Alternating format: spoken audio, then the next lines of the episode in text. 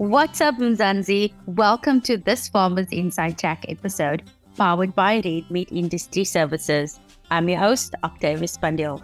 Now, optimizing a production system that works on your farm is about tackling one variable at a time, merging science principles and practical implementation, and of course, the difference between maximization and efficiency to achieve that kind of optimization. In this episode, Phillip Oosthuizen, who serves COO at the Red Meat Industry Services, talks about the importance of optimization and shares some practical examples. Phillip, welcome to Farmers Inside Track.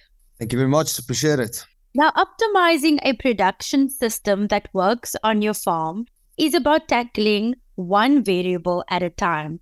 Talk to us a little bit about some of the reasons why optimization is important. If you talk about optimization, I think it's, it's important to define it as well. But in broader sense, optimization should always be the objective of any, farming enterprise. And I mean, the, the essence of it is profitability. And the profitability, if a farming enterprise is not profitable, it's not sustainable. But it's not only about the profitability of a farming enterprise for the farmer themselves or the red meat value chain or whoever the role player in the value chain is.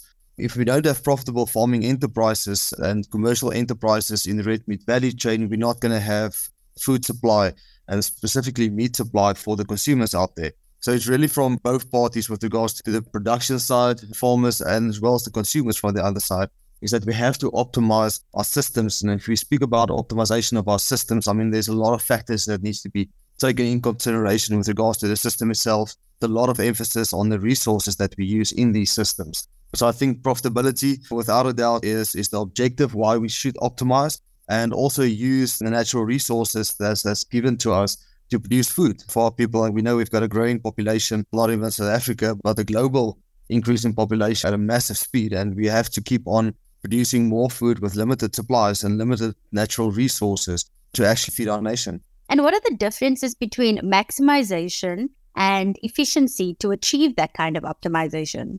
That's really the mentality that we should focus on when we tackle these these sort of challenges and situations with regards to resource use. The major difference in order to get to optimization, if maximization is is the objective, I mean that's just to get more food on the table and to get a higher yield with regards to production. However, if you only go for higher yields, and we've seen this in, many industries outside the red meat industry as well, a higher yield and more supply is not necessarily linked to a higher profitability. And as we just said, profitability is the objective and should be the objective for sustainability at the end. So maximization is important. However, we should really try to shift our focus to efficiency. And if we talk about efficiency, also looking at maximization, but if you look at efficiency, is how do we use our resources efficiently? So it's more about every single piece of natural resources, whether that's natural grazing, whether it's rainfall, whether it's time, whether it's labor, whether it's funds, whatever it might be. So that how efficient do we turn that over into food for the clients out there? So I think that's sort of the mentality change that needs to happen. I think it already happened in many sectors in the red meat industry is how do we efficiently turn natural resources into consumable beef in our industry, but in consumable food as a whole in order to, to achieve optimization. Phillip, there's definitely an interchangeable link between merging science principles and practical implementation. Can you share with us a little bit about that, the importance of the science and practical implementation of that? I think that's a miscommunication in a sense between science and if you speak about science, I mean from academics and from literature and so forth to what's actually practical, practical enough to be implemented. I think there's a lot of work to be done there, but there's a lot of positives out, out of it as well. I mean, if you speak about the scientific part of it, to look at the red meat industry, I know, you know, really looking at the science behind it with regards to the biology.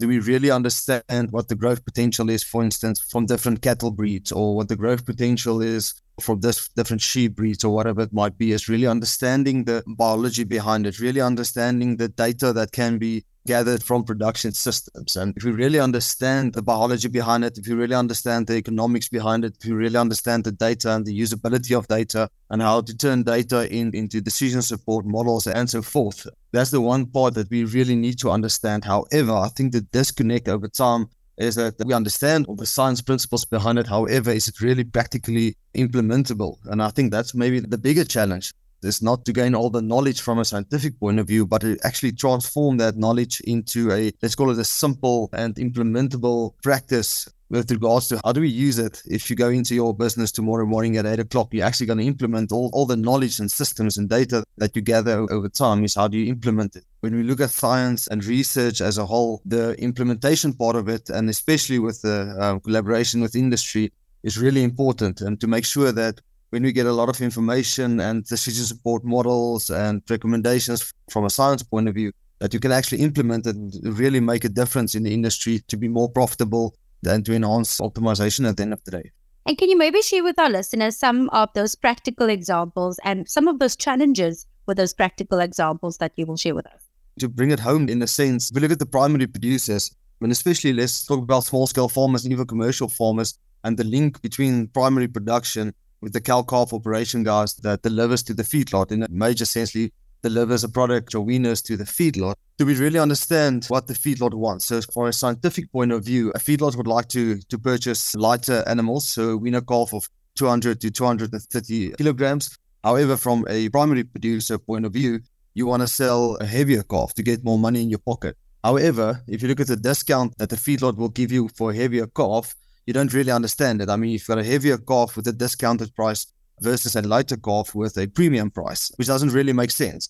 So, how do we see this? And if you really understand the science behind it from a feedlot perspective, is that the lighter calves they do produce better and they grow better, and the profitability is better from a feedlot perspective, where the heavier calves has a way lower profitability in the feedlot. So, from a farming point of view, if you understand the science behind it and you understand the biology behind it and the economics behind it, you can actually have an idea in your head that from a practical point of view, maybe you should put your weaners in the market at a lower weight. However, you're going to get a better price. Another advantage of that might be that the winners are of the farm way ahead of time and that the carrying capacity of your farm will increase over time if you've got a lower rate of cattle on your farm. So I think that's one of the things you need to understand the biology, why weaner calves with regards to the entry weight is actually discounted or paid premiums from the feedlot, which is the science part. And you can redirect that to yourself and say, from a practical point of view, maybe this is the way that we should market and look at the advantages of that. I think it's really important to sort of get that science connected with the practical practical implementation. If you look at just another example from a feedlot perspective, I mean, there's different cattle breeds, there's different genetic potential cattle that comes into a feedlot.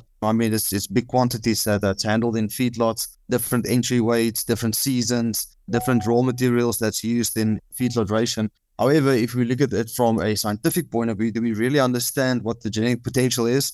For a specific breed or a specific gender or whatever it might be. How do we use that to optimize the growth out of a specific animal? If an animal only has a, a specific production trait, let's say average daily gain, which is the growth in a feedlot of 1.5 kilograms a day, that's okay. You don't have to maximize that. You just need to use that efficiently with regards to maybe looking at the alternative feeding period, decreasing the feeding period to actually use that genetic potential to also make money and increase profitability over time. There's quite a lot of examples for that, but I think it's more a mentality shift that we've been seeing for a time now and that we are endorsing without a doubt is to say understand the science and let's take it to practical implementation. Otherwise it just stays science and somewhere written up in documents but we have to implement it to take our industry a lot of positives uh, from the academic side. I think the, the biggest challenge at the moment is to get it on the implementation side. I think there's a lot of a lot of positives that can, can come out of it especially from a data point of view which we've seen is is, is very very important.